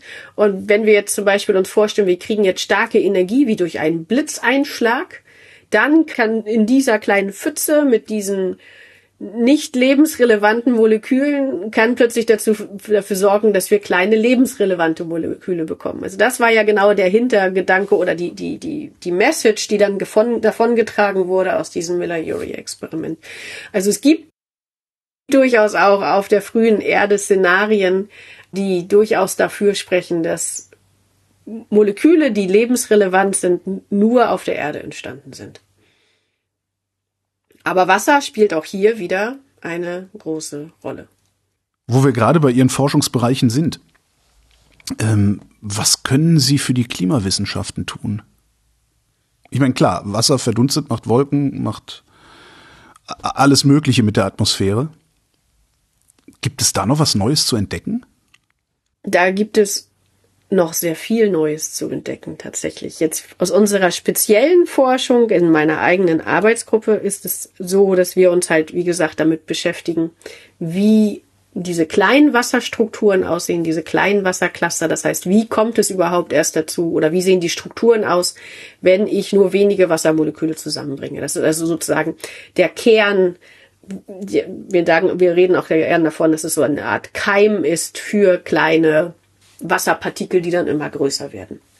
Aber innerhalb des Zentrums für Wasserforschung des CMWS, Center for Molecular Water Science, haben wir halt auch Forschungsgruppen, die im Detail sich angucken, wie jetzt diese Aerosole aussehen und wie diese zum Beispiel weiter wachsen. Aber auch, wie sie sich unter Strahlung verhalten. Wenn wir jetzt überlegen, dass ja Aerosole auch in unserer Atmosphäre eine Art ähm, Schirm sein können, sowohl für Strahlung, die reinkommen, aber auch für Strahlung, die von der Erde wieder abgeschirmt wird, ist es halt auch interessant, wie, wie, ja, wie verhalten sich diese Aerosole halt unter verschiedenen Strahlungseigenschaften und warum sind Aerosole bestimmter Größenordnung jetzt stabil und andere vielleicht nicht oder wann, wie verdampfen die weiter und so weiter. Und das sind halt Sachen, die halt eben in diesem einen Forschungs Pfeiler zu den Astro- und Klima- und Geowissenschaften auch sich angeguckt werden. Ihre kleinen Cluster, die Sie da am Center angucken, basteln und angucken, mhm. skalieren die beliebig? Also verhält sich Wasser immer gleich? genau das wollen wir halt herausfinden, aber nein, sie skalieren nicht beliebig, denn wir wissen, dass diese kleinen Cluster tatsächlich andere Eigenschaften haben als ausgedehnte Flüssigkeiten oder ausgedehnte Feststoffe. Feststoffe. Und der, genau da diesen Übergang auch zu verstehen. Wir haben ganz kleine Teilchen und wie verhält, verhält sich das, wenn wir dann zu größeren Teilchen gehen? Irgendwann ist man so in diesem Meso-Bereich, wo man sagt, man ist nicht mehr klein, aber auch noch nicht ausgedehnt und groß. Und da sind zum Beispiel auch diese Aerosole angesiedelt. Welche besonderen Eigenschaften haben die jetzt wiederum, die wichtig sind, um, was weiß ich, die, zum Beispiel das Strahlungsverhalten ähm, zu verstehen? Wie viel haben Sie davon schon verstanden? Von der gesamten Skala, wenn wir mal im Skalieren bleiben. Ich würde sagen, ja, das ist eine sehr interessante Frage. Wenn wir jetzt bei dieser gesamten Skala bleiben, dann würde ich sagen, dass es, ähm, dass es dazwischendurch so blinde Flecken gibt.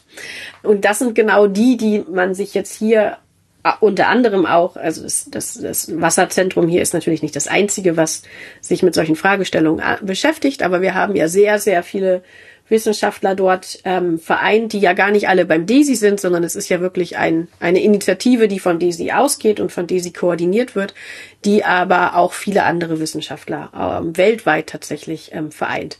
Und da sind es genau diese blinden Flecken, die sich auch angeguckt werden wollen. Also wir verstehen jetzt unter anderem auch durch das, was wir jetzt hier bei uns in meiner Gruppe im Labor machen, die kleinen Cluster zum Beispiel sehr gut, wobei, wie ich ja vorhin gesagt habe, es da auch noch offene Fragestellungen gibt. Dann versteht man, glaube ich, auch das Wasser als reine Flüssigkeit, versteht man auch ziemlich gut, wobei ähm, man da gerade, wenn man immer zu extremeren Bedingungen geht, sehr hohe Drücke, sehr schnelle Zeitskalen, sehr niedrige Temperaturen, sehr hohe Temperaturen, es da immer noch viele offene Fragen gibt. Dann gibt es, also wenn wir jetzt nur auf dieser Größenskala bleiben, und dann gibt es natürlich diesen, diesen Zwischenbereiche, wann der Übergang von kleinen Clustern zu größeren Strukturen, da gibt es blinde Flecken, die jetzt zum Beispiel auch angeguckt werden sollen. Ich habe aber gerade einen Teil ausgespart und das war natürlich, als ich über hohe Drücke eingeredet habe, ist mir das wieder eingefallen. Sie haben ja vielleicht in Ihrer Vorbereitung auch darüber gelesen, dass es das sogenannte ähm, Phasendiagramm ist, gibt, wo man sich halt anguckt, wie sich bei Temperatur- und Druckänderungen die Eigenschaften eines Elements oder einer Substanz verändern. Und da hat man halt festgestellt, und es haben, haben viele Moleküle oder viele Substanzen, aber Wasser ganz besonders, dass es dort im Phasendiagramm halt noch Bereiche gibt, bei zum Beispiel sehr hohen Drücken oder bei sehr niedrigen Temperaturen oder beidem, wo wir nicht wissen, welche Struktur tatsächlich Wasser dann annimmt. Und das ist eine der verschiedenen Anomalien dieser besonderen Phasen, die da untersucht werden sollen. Warum wissen Sie das nicht? Warum kann man da nicht einfach nachgucken?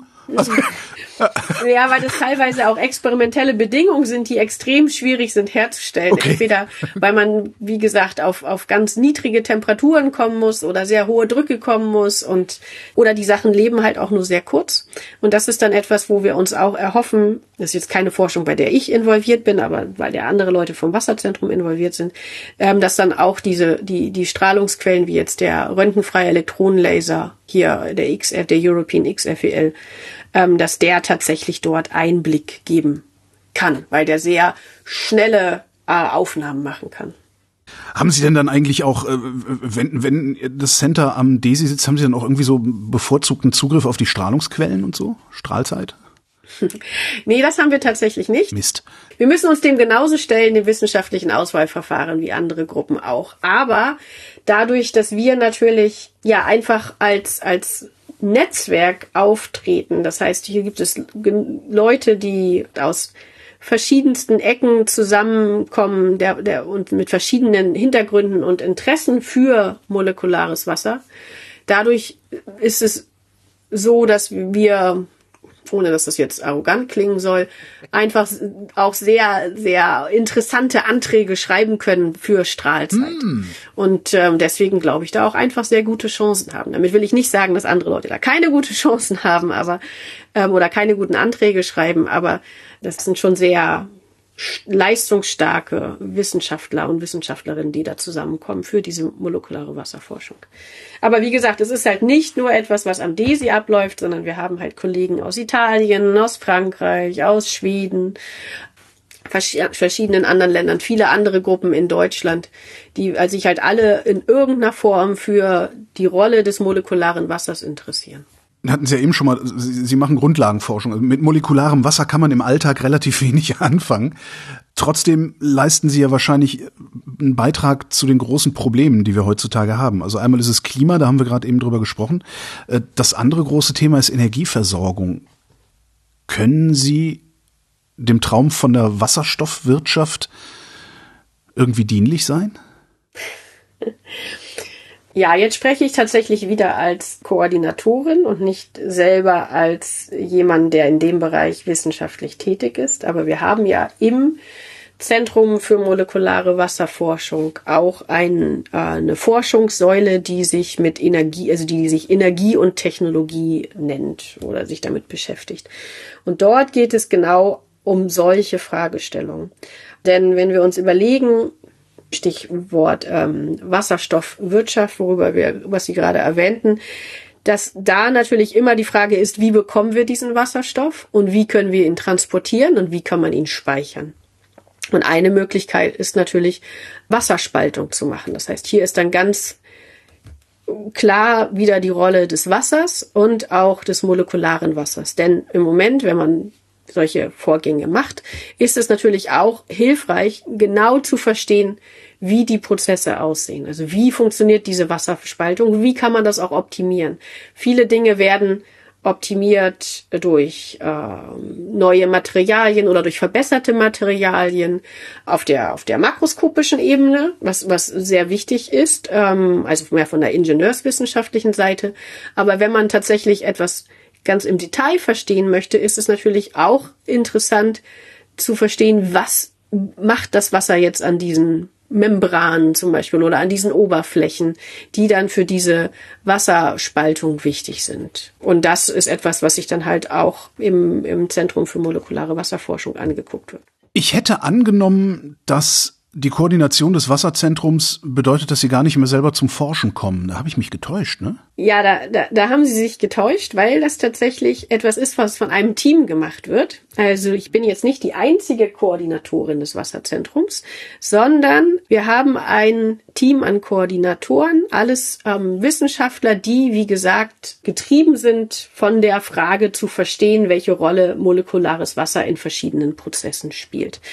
Und da ist zum einen auch äh, Gerhard Grübel zu nennen, der auch am DESI als leitender Wissenschaftler arbeitet und quasi mein Teampartner hier, mein direkter ähm, Teampartner für dieses Koordinatorenteam ist. Und wir haben auch noch eine ähm, Mitarbeiterin, die dann direkt, Claudia Goy, die dann direkt mit der Koordination auch mehr auf der Netzwerkebene dann beschäftigt ist. Es gibt immer mal Zeiten, wo weniger Zeit für dann die eigene Forschung bleibt, aber ich habe auch eine sehr gute selbstständige Gruppe, die dann auch mal verkraften kann, wenn ich ein paar Tage mehr Zeit ins äh, CMWS stecken muss und dann ein bisschen weniger direkt ansprechbar bin für ihre Belange. Jetzt finden Sie da hoffentlich ganz viele neue Sachen übers Wasser raus, beziehungsweise finden überhaupt raus, warum Wasser ist, wie es ist. Äh, gibt es irgendwas, was wir so schnell wie möglich verstehen sollten, um die Welt zu retten oder um... Äh, drunter mache ich es nicht. Wir haben halt im Zentrum für molekulare Wasserforschung verschiedene Forschungsbereiche und in dem einen Forschungsbereich beschäftigen wir uns tatsächlich mit diesen fundamentalen Fragestellungen, wie die Anomalien, über die wir schon kurz gesprochen haben und auch dieses Phasendiagramm, wo es halt Bereiche gibt, bei besonders exotischen Bedingungen, die einfach noch nicht verstanden sind und die dann auch vielleicht weiter erklären, warum Wasser so anormal ist, wie es ist. Dann gibt es halt im zweiten Forschungsbereich diese Klimaanwendung und Klimaüberlegung, wo es aber auch vor allen Dingen darum geht, weiter zu verstehen, wie zum Beispiel die Aerosole das Ganze beeinflussen können. In dem dritten Forschungsbereich haben wir uns dann mit Energie und Technologie äh, beschäftigt oder beschäftigen uns damit. Und da geht es tatsächlich dann um diese Themen wie zum Beispiel Wasserspaltung, aber auch zum Teil um zum Beispiel auch Wasseraufreinigung. Da gibt es jetzt ein ganz äh, interessantes Thema, ähm, was wir uns näher angeguckt haben oder näher angucken wollen. Und zwar gibt es wenn wir über Wasseraufreinigung sprechen, denken viele erstmal daran, ja, irgendwie Trinkwassergewinnung und so weiter. Und das ist tatsächlich auch ein, ein richtiger Punkt, aber das ist ja auch ein sehr großer industrieller Maßstab. Und wir über, ähm, arbeiten tatsächlich daran, in dem Wasserzentrum Materialien so maßzuschneidern, dass man Wasser aufbereiten kann und gleichzeitig auch Elemente rausfiltern, also ernten quasi um die dann wieder weiter zu verwenden. Sie können aus Aspirinwasser Wasser und Aspirin machen? das wäre eine Möglichkeit okay. oder auch, ich meine, die Problematik sind auch ähm, Hormone. Ja, oh, ja. wir haben, mhm. wissen, es gibt in unserem Trinkwasser eine vielleicht zu hohe Konzentration an Hormonen, die rausgefiltert werden müssen. Nitrate, gerade in landwirtschaftlich stark geprägten Gegenden und gerade auch in Deutschland, ist der Nitratgehalt sehr hoch. Und auch das aus dem Trinkwasser rauszufiltern ist schwierig, weil sie einfach auch, ja, sie können halt so kleine Moleküle schwierig filtern. Und die Idee ist dann, sie durch zum Beispiel sogenannte funktionelle Gruppen an einem Material anzubinden. Die spezielle Idee, die wir halt haben, ist zum Beispiel, sich Bergbauabwässer anzuschauen, wo wir viele ja sehr wertvolle Elemente gelöst haben unter anderem auch Lithium, aber auch Germanium. Und das sind alles Elemente, die wir auch für unsere Technologiebranche tatsächlich brauchen. Und wenn wir da eine Möglichkeit haben, an Filtermaterialien, an Membranen, wo dann das Wasser durchgedrückt wird, noch spezielle Moleküle anzubinden zum Beispiel, die dann das Lithium binden und dann unter einem besonderen externen Trigger, wie zum Beispiel ein pH-Wechsel oder ein Temperaturwechsel, dann das Ganze wieder freigeben, dann können wir tatsächlich zum einen das Wasser säubern und zum anderen diese Elemente gewinnen und ähm, ja weiter aufreinigen und dann verwenden.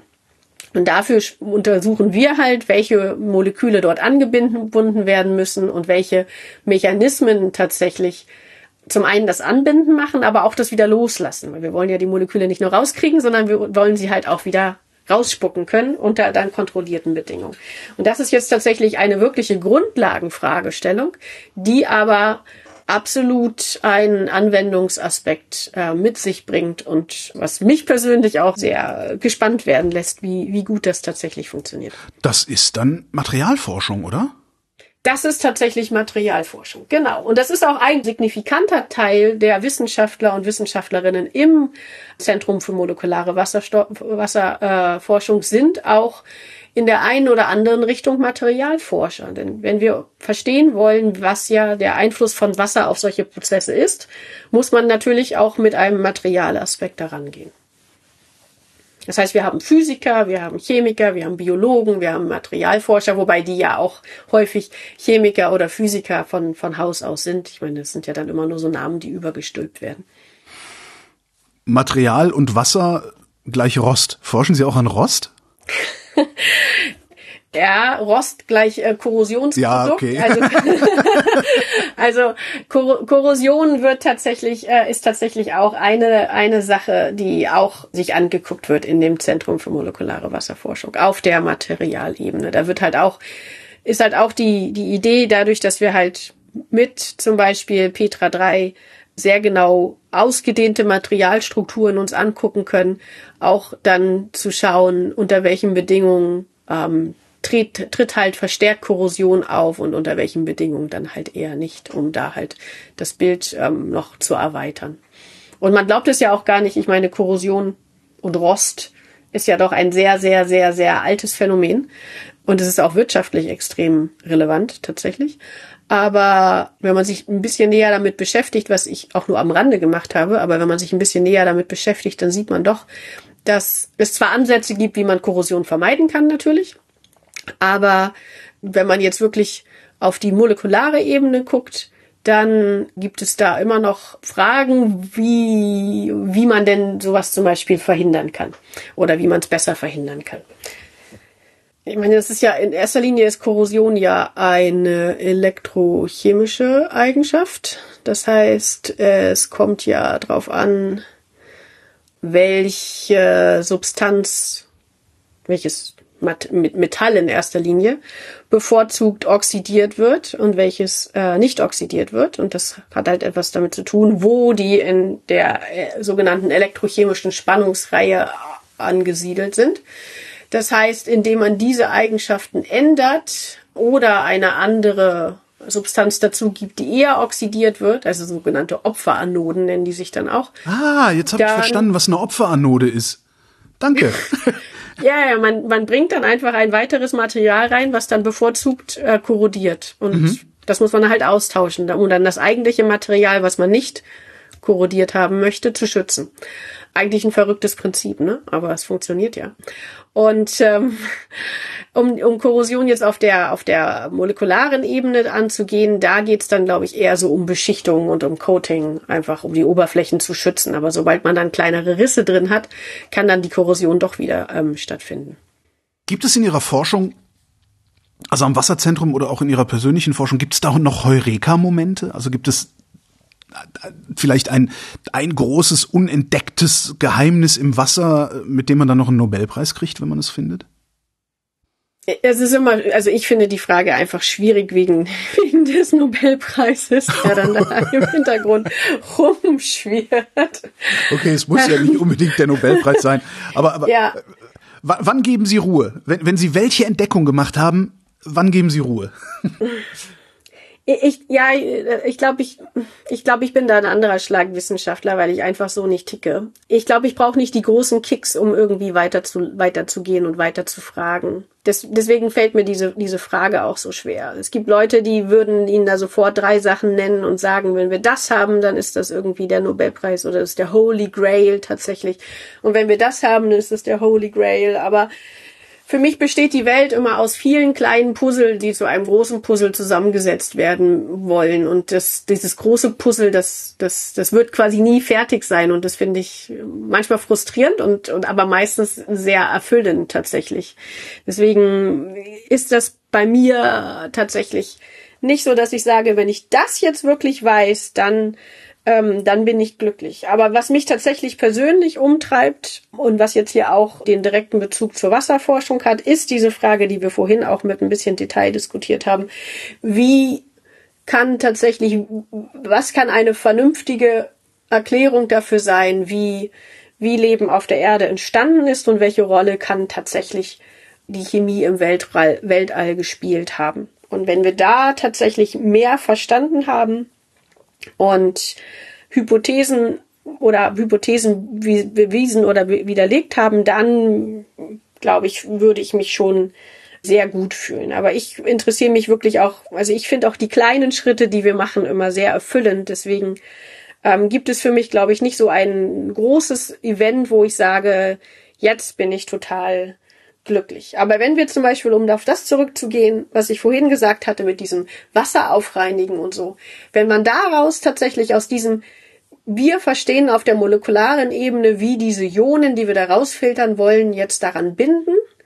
Und dann, das, das ist auf der einen Seite die molekularen Ebene und durch dieses Verständnis können wir jetzt einen guten Prototypen bauen, der dann tatsächlich verwendet werden kann. Ich glaube, das stelle ich mir als einen sehr, sehr befriedigenden Moment vor dass dann basierend auf Überlegungen, auf chemischen, detaillierten Überlegungen dann etwas dasteht, was dann verwendet werden kann und die Welt vielleicht ein kleines Stückchen besser macht, das stelle ich mir sehr toll vor. darauf freue ich mich. ich werde das Gefühl nicht los, dass Sie auch ganz gut hätten Astronomin werden können. Wie sind Sie zum Wasser gekommen? Ja, wir machen ja, also jetzt in meiner persönlichen Gruppe machen wir ja nicht nur Wasser. Wir machen ja auch andere Sachen. Wir machen halt ein Teil unserer Forschung ist Wasserforschung. Ich bin einfach von Grund aus Molekülmensch. Ich interessiere mich einfach. Ich finde es wirklich faszinierend zu verstehen, wie sind die Strukturen von Molekülen und wie ändern sich die Strukturen von Molekülen, wenn ich irgendwas ändere. Das, das teilt nicht jeder, aber es gibt eine kleine Gruppe von Leuten, die sich damit beschäftigt. aber Chemikerin bin ich tatsächlich geworden, weil ich keine Medizinerin geworden bin. so könnte man das kurz zusammenfassen. Weil es Blut gab oder was ist passiert? Ja, also ich hatte schon immer ein Interesse, äh, offensichtlich ein Interesse an der Natur. Ich habe mich viel mit Natur beschäftigt und ich wollte ganz lange dann Medizin studieren und hatte dann auch mein, meine Leistungskurse darauf ausgewählt und hatte dann Bio und Chemie. Und dann habe ich nach dem Abitur ein Praktikum im Krankenhaus gemacht und hatte da auch das großartige Glück, auf eine Station der Herzchirurgie zu kommen. Da kamen dann also die Leute ähm, auf diese Station. Das war noch so eine Halbintensivstation, nachdem sie, so zwei Tage nachdem sie am offenen Herzen operiert wurden und zum Beispiel neue Herzklappen oder Bypässe oder sowas bekommen hatten. Und ich habe einfach gemerkt, dass ich als sowohl von meinem Charakter, aber auch von meiner, von meiner körperlichen Verfassung unglaublich hätte abhärten müssen für diesen Beruf. Man muss natürlich auch sagen, dass die Herzchirurgie jetzt nicht unbedingt der zart beseitigste Anteil der Medizin ist. Ähm, das war mir damals vielleicht nicht ganz so klar, aber ich habe tatsächlich dann ganz stark hinterfragt, ob das wirklich mein Berufswunsch ist, Medizinerin zu werden. So dass ich dann meinen Studienplatz an der MHH Hannover abgesagt habe und im September dann da stand, im Oktober eigentlich gerne studieren wollte und nicht wusste, was ich tun sollte. Andere machen in so einem Fall BWL. Ja.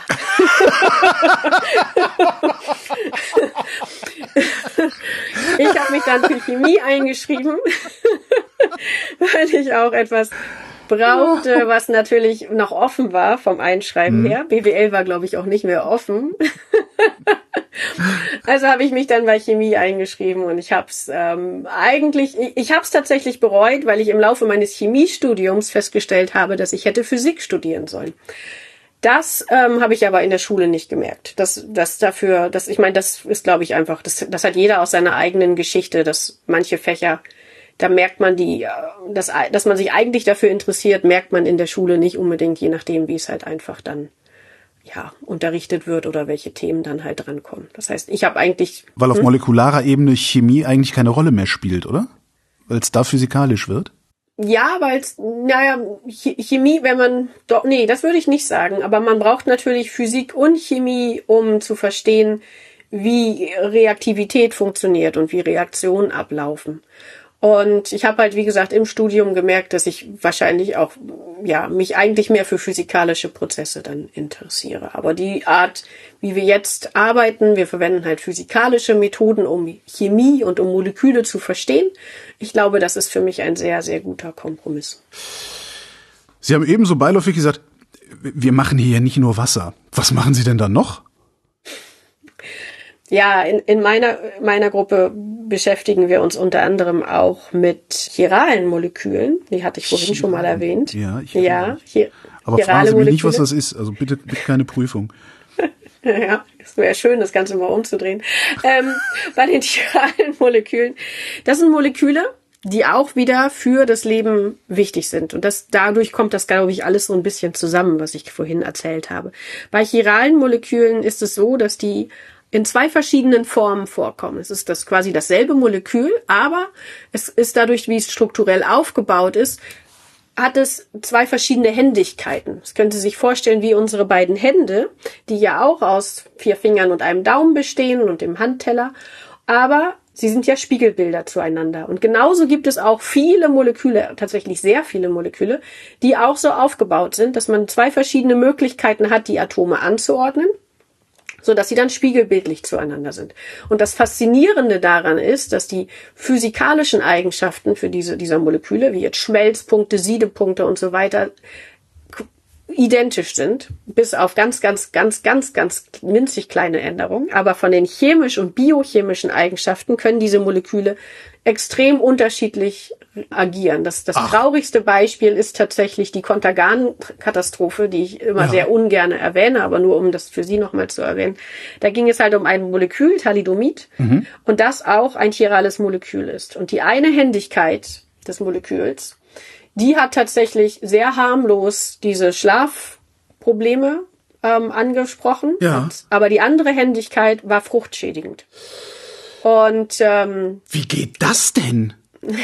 das liegt daran, dass alles in uns chiral ist. Auch die Rezeptoren, die aktiven Zentren von Enzymen sind aus Molekülen, die zu einem großen Teil chiral aufgebaut sind, ähm, aufgebaut. Und dadurch können die unterschiedlich das eine Molekül die eine Händigkeit äh, binden als die andere Händigkeit. Ein Beispiel, was weniger katastrophal ist, ist, dass wir zum Beispiel chirale Moleküle teilweise unterschiedlich riechen. Es gibt ein kleines chirales Molekül, das heißt Cavon, und die eine Händigkeit riecht für uns nach Kümmel und die andere nach Minze. Das heißt, je nachdem, ob wir die eine Händigkeit, das eine Spiegelbild in einer, in einer Flasche haben und daran duften oder die andere Händigkeit, riecht es mal nach Kümmel und mal nach Minze. Und ähm, das ist tatsächlich auch etwas, womit die Natur, also was einfach natürlich vorkommt und womit die Natur dann auch arbeitet, zum Beispiel auch in Pheromonen und so weiter. Also unsere Nasen, unsere Rezeptoren in den Nasen, die Geruchsrezeptoren, sind auch chiral und können chiral unterscheiden, diese chiralen Moleküle unterscheiden. Sind die, sind die immer in eine Richtung chiral? Also habe ich nur Linkshändige und Sie nur Rechtshändige oder ist, ist, ist alles in mir? Das ist tatsächlich die sogenannte Homochiralität des Lebens, dass in dem Leben, wie wir es auf der Erde kennen, tatsächlich die ähm, Zucker und die Aminosäuren alle dieselbe Händigkeit haben. Also alles Leben auf der Erde ist von einer Händigkeit. Und das ist halt auch eine der großen Fragen, woher das kommt, weil ja die beiden Hände Moment, ich also ja sehr eigene, ja, Entschuldigung. all, alle Menschen sind Rechtshänder sozusagen und die Moleküle, die von außen kommen, sind entweder Rechtshänder oder Linkshänder. Und, oder wie meinen Sie das? Alles Leben hat eine Händigkeit. Ja, alles Leben hat eine Händigkeit. Natürlich sind nicht alle Menschen Rechtshänder, aber die Mhm. Nee, ich- Moleküle in uns haben. Ja, ja, genau. Das, mein, das meinte ich. Okay, okay, verstehe, verstehe. Ja, ja, genau. Also alle, alle ähm, Moleküle, alle chiralen Moleküle, es sind ja nicht alle Moleküle chiral, aber ähm, die alle chiralen Moleküle in uns haben eine bestimmte Händigkeit. Und das über alle Und- Menschen hinweg. Das über alle Menschen, aber auch Tiere und äh, andere Lebewesen. Also viele Aminosäuren sind zum Beispiel chiral und die sind dann in unserem Körper in oder in der Biologie alle linkshändig. Und auch viele Sugar, äh, Sugar, viele Zucker sind chiral und die sind dann in den Lebewesen alle rechtshändig. Was soll das? Also, äh, dass, dass es chirale Moleküle gibt, okay, aber warum sind alle Lebewesen von eindeutiger Chiralität und draußen schwirren zweideutige rum? Das ist wirklich auch wieder eine total gute Frage, weil das auch wieder direkt zurückgeht zu dem Thema mit dem Wasser und den Wasserstoffbrückenbindungen. Wenn Sie sich überlegen, dass Sie jemanden mit Ihrer rechten Hand die linke Hand schütteln wollen, dann merken Sie, dass das nicht wirklich gut funktioniert. Das heißt, diese interhändischen Wechselwirkungen zwischen der rechten Hand und der linken Hand, das, das, das passt einfach nicht. Wenn Sie jetzt mit jemandem mit den, also wenn Sie jemand mit Ihrer rechten Hand die rechte Hand des Gegenübers schütteln, dann merken Sie, die, da greift man gut ineinander. Das heißt, es ist anzunehmen, dass diese Homochiralität darauf basiert, dass dann die intermolekularen Wechselwirkungen tatsächlich verbessert stattfinden können. Und das ist natürlich wichtig. Die Moleküle müssen miteinander wechselwirken, wechselwirken, damit sie dann ja auch anfangen können, sich zu reproduzieren. Das ist ja eine der Schritte des Lebens. Wir brauchen Reproduktion. Und das geht halt einfach besser, wenn alle dieselbe Händigkeit haben. Und es da nicht plötzlich jemanden gibt, der mit der linken Hand dazwischen schüttelt.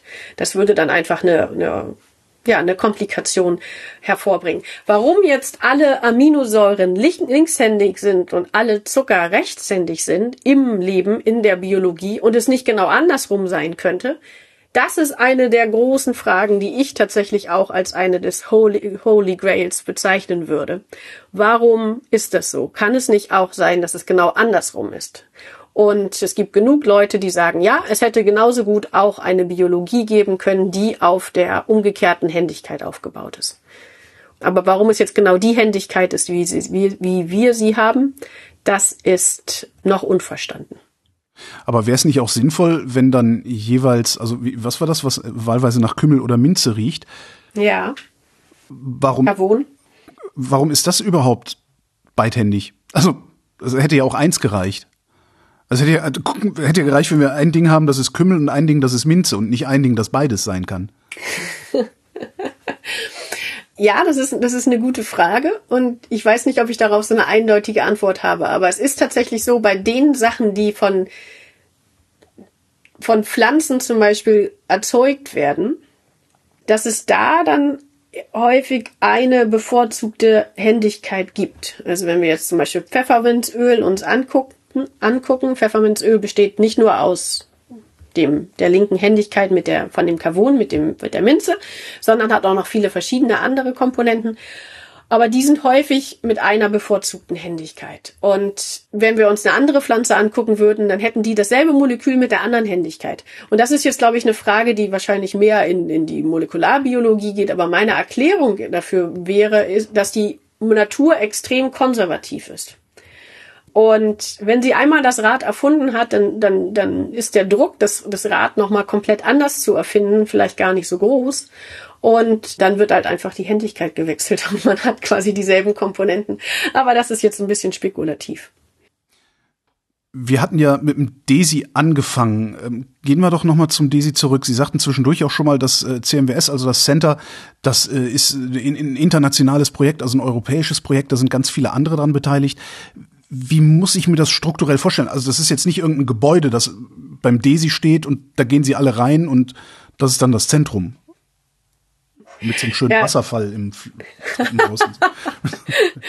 ja, tatsächlich ähm, ist das noch nicht so, aber das ist etwas, was wir anstreben. Und ich habe jetzt auch schon mir überlegt, Herr Klein, wenn es dann tatsächlich soweit ist, dass wir über die Realisierung des Gebäudes reden, dann werde ich Sie nochmal anrufen, damit Sie ein bisschen für das Interior so ein bisschen äh, Tipps geben können, so wie den Wasserfall zum Beispiel oder so. Das, das finde ich, äh, das finde ich großartig. Weil ich immerhin von, bescheuerte von, Ideen habe, meinst du? von, der, von der Idee.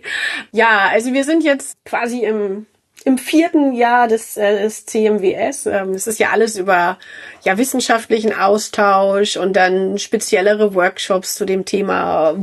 Was interessiert uns an der molekularen Wasserforschung? Welche Richtung wollen wir tatsächlich verstärken? In die Richtung ist das.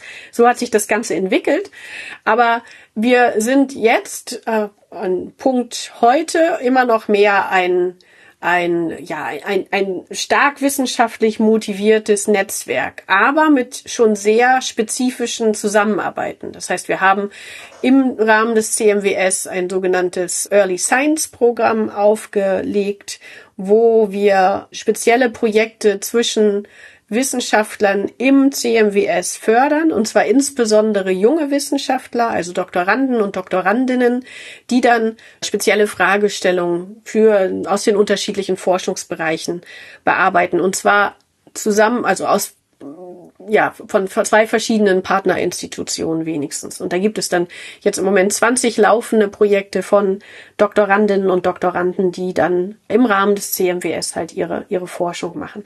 Wir haben auch ein CMWS-Seminar, was wir tatsächlich jetzt gegründet haben im letzten Jahr, ähm, quasi aus der Not heraus, weil wir ja aufgrund der Pandemie uns deutlich weniger sehen können oder in der Realität eigentlich gar nicht mehr gesehen haben, sondern nur noch äh, virtuell gesehen haben. Und wir haben gesagt, hey, wir machen jetzt aus der Not eine Tugend und sagen, wir machen ein regelmäßiges ähm, CMWS-Seminar. Jeden Donnerstagmittag zum Mittagessen quasi treffen wir uns und einer der halt vorher eingeladen wird oder die vorher eingeladen wird, die erzählt dann etwas über die jeweilige Forschung, damit wir da immer nah am, am, am Puls der Zeit, am Puls der Zeit bleiben.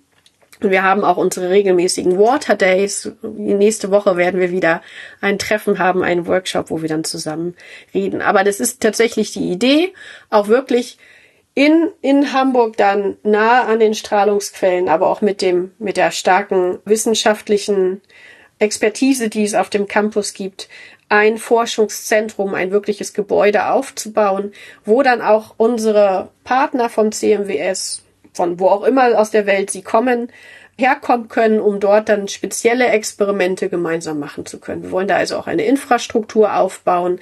Wir haben schon angefangen, wir haben schon zwei kleinere Analyselabore, die wir jetzt in Betrieb genommen haben, so dass es dort dann ganz spezifische Analyseinstrumente gibt, mit denen man sich zum Beispiel bestimmte Wasserproben angucken kann und einfach auch, ja, als, als Keim, als Nukleationskeim für, für Austausch dann dieses Zentrum dienen kann. Das ist unsere, das ist unsere Vision und wir arbeiten halt im Moment daran, denn damit Beton gegossen werden kann, muss natürlich irgendwo Geld generiert werden und das ist etwas, woran wir jetzt gerade aktiv arbeiten. Wenn ich mir so angucke, wer da alles kooperiert, ähm, brauchen Sie immer eine Strahlungsquelle für die Forschung Nein. des CMS? Nein, nein, wir brauchen nicht immer eine Strahlungsquelle. Für einige der Frage oder für viele der Fragestellungen sind natürlich die, Frage, die, die Strahlungsquellen, die wir bei DESI haben, aber es gibt ja auch andere. Ähm, ja, Triest hat ein Synchrotron. Ja, Triest hat ein Synchrotron, Soleil hat ja, ein, genau, also genau. Paris hat ein Synchrotron. Die sind ja auch dabei und die, diese Synchrotrons, die decken natürlich unterschiedliche Eigenschaften ab und können sich damit unterschiedliche Sachen auf der Auflösungsskala zum einen von der Länge her, also wie detailliert auf der molekularen Ebene kann ich gucken, aber auch von der Zeitskala, das heißt, wie genau kann ich zeitlich gucken, wie kurz sind die sind die, die Zeitfenster, die ich mir angucken kann, wie schnell, wie, wie schnell können die Prozesse sein, die ich noch auflösen kann. Und da unterscheiden sich die Strahlungsquellen natürlich, das ist ja auch Absicht, damit man nicht überall das Gleiche hat. Das heißt, man braucht nicht für alle diese Forschung ähm, die Strahlungsquellen, aber es gibt wichtige Frage, Fragestellungen, gerade wenn wir über gute räumliche Auflösung und gute zeitliche Auflösung reden, die dann tatsächlich nur mit diesen Strahlungsquellen angegangen werden können. Aber gerade in meinem eigenen Labor haben wir auch andere Experimente. Wir haben auch in Leuven in Belgien eine, so einen sogenannten CMWS-Hub. Wir nennen das Hub-Struktur. Da gibt es dann NMR-Spektroskopie. Das ist auch eine sehr detaillierte Methode, um Strukturen zu bestimmen von verschiedenen, also in verschiedenen Zuständen, auch von Feststoffen, so dass da dann die Mitglieder des CMWS über diese, dieses NMR-Zentrum auch nochmal ganz andere Methoden haben, die angewandt werden können. Und es geht da nicht nur um den Zugang, sondern auch, dass man Leute kennt, die sich damit auskennen, wie man dann die Daten, die man aufgenommen hat, auswertet. Wie muss ich mir denn die konkrete Arbeit oder die, die konkrete Zusammenarbeit vorstellen? Also es sind jede Menge, weiß ich nicht was, 15, nee, 15 Länder, 50 Institute. Ähm, es gibt einen großen Topf, da wirft jeder rein, was er für eine Fragestellung hat, und dann wird mal geguckt, wer die am besten beantworten kann? Ja, es gibt tatsächlich einen großen Topf, ähm, da werden die Fragestellungen reingeworfen und das haben wir dann aufgeschrieben in diesem White Paper, was wir auch im, im Internet veröffentlicht haben auf unserer Webseite. Und in diesem White Paper ist quasi die Vision des CMWS dargestellt und auch die Fragestellungen, die wir aufgeteilt auf die fünf verschiedenen Forschungsbereiche uns angucken wollen. Und das wurde vorher quasi in, in Workshops auch ausdiskutiert, wer denn welche Fragestellungen hat. Und da wurde natürlich auch schon darüber diskutiert, oh ja, und ich habe eine ähnliche Fragestellung und vielleicht können wir ja gemeinsam daran arbeiten. So in die Richtung, so können Sie sich das vorstellen. Also es ist viel miteinander reden, natürlich auch teilweise miteinander reden, weil wir aus ganz unterschiedlichen Bereichen kommen und wir erstmal die, die Sprache abgleichen müssen, so wie wir ja. vorhin den Exkurs mit der Größe der Moleküle hatten. Auch das ist natürlich etwas, man muss sich erstmal hinsetzen, Moment, was meinst du denn jetzt mit großen Molekülen und was meinst du mit kleinen Molekülen und was ist für dich eine gute zeitliche Auflösung? Das ist ja für jeden tatsächlich, je nachdem, welcher Hintergrund dort vorliegt oder auch welche Fragestellung beantwortet werden soll, kann das was ganz Unterschiedliches bedeuten. So kann man sich das vorstellen. Wir haben das in, in verschiedenen Workshops halt ausdiskutiert und daraus haben sich dann einfach ja, Bekanntschaften und ein Netzwerk geknüpft, wo jeder weiß, okay, ich kann jetzt einfach meinen CMWS-Kollegen, meine CMWS-Kollegin ganz einfach anschreiben und fragen, hey, ähm, wir haben hier das Problem, kann eure Methode uns da vielleicht weiterhelfen? Und das ist natürlich schon extrem viel wert. Dieser recht hohe Vernetzungsgrad, der fühlt sich für mich irgendwie neu an. Jetzt bin ich aber auch nicht mein Leben lang in der Akademie unterwegs. Ist das neu für die Wasserforschung oder ist das ja, ich mache mal so komische große Würfe. Ist das wegweisend für die Zukunft der Wissenschaft?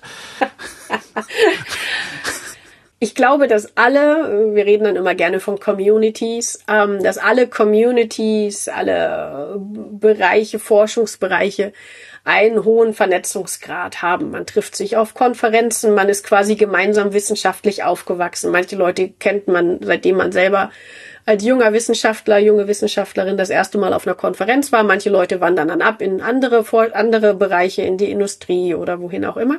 Aber andere bleiben und dann wird man mit denen gemeinsam groß. Und dadurch entsteht dann halt dieses Netzwerk, was äh, in der, in der Community tatsächlich immer existiert. Was, glaube ich, an diesem an so einem Zentrum, was ja wirklich auch sehr interdisziplinär ist. Ich hatte ja schon gesagt, wir haben hier von Physikern über Chemiker, Biologen, Informatiker, Materialwissenschaftler ganz viele verschiedene Hintergründe vertreten. Was daran besonders ist, dass wir halt verschiedene Communities zusammenbringen, die sonst wahrscheinlich nicht miteinander reden würden. Und es gibt viele Zentren, die das auch machen, aber die, für diese Wasserforschung würde ich sagen, für die molekulare Wasserforschung ist das tatsächlich einzigartig. Weil wann hat man es schon mal, dass jemand, der Geologe von hinter, von, von Haus aus ist und sich damit beschäftigt, wie denn wasserhaltige Materialien bei extrem großen Drücken ihre Struktur verändern, um damit das Innere in Planeten zu simulieren, was ich total faszinierend finde.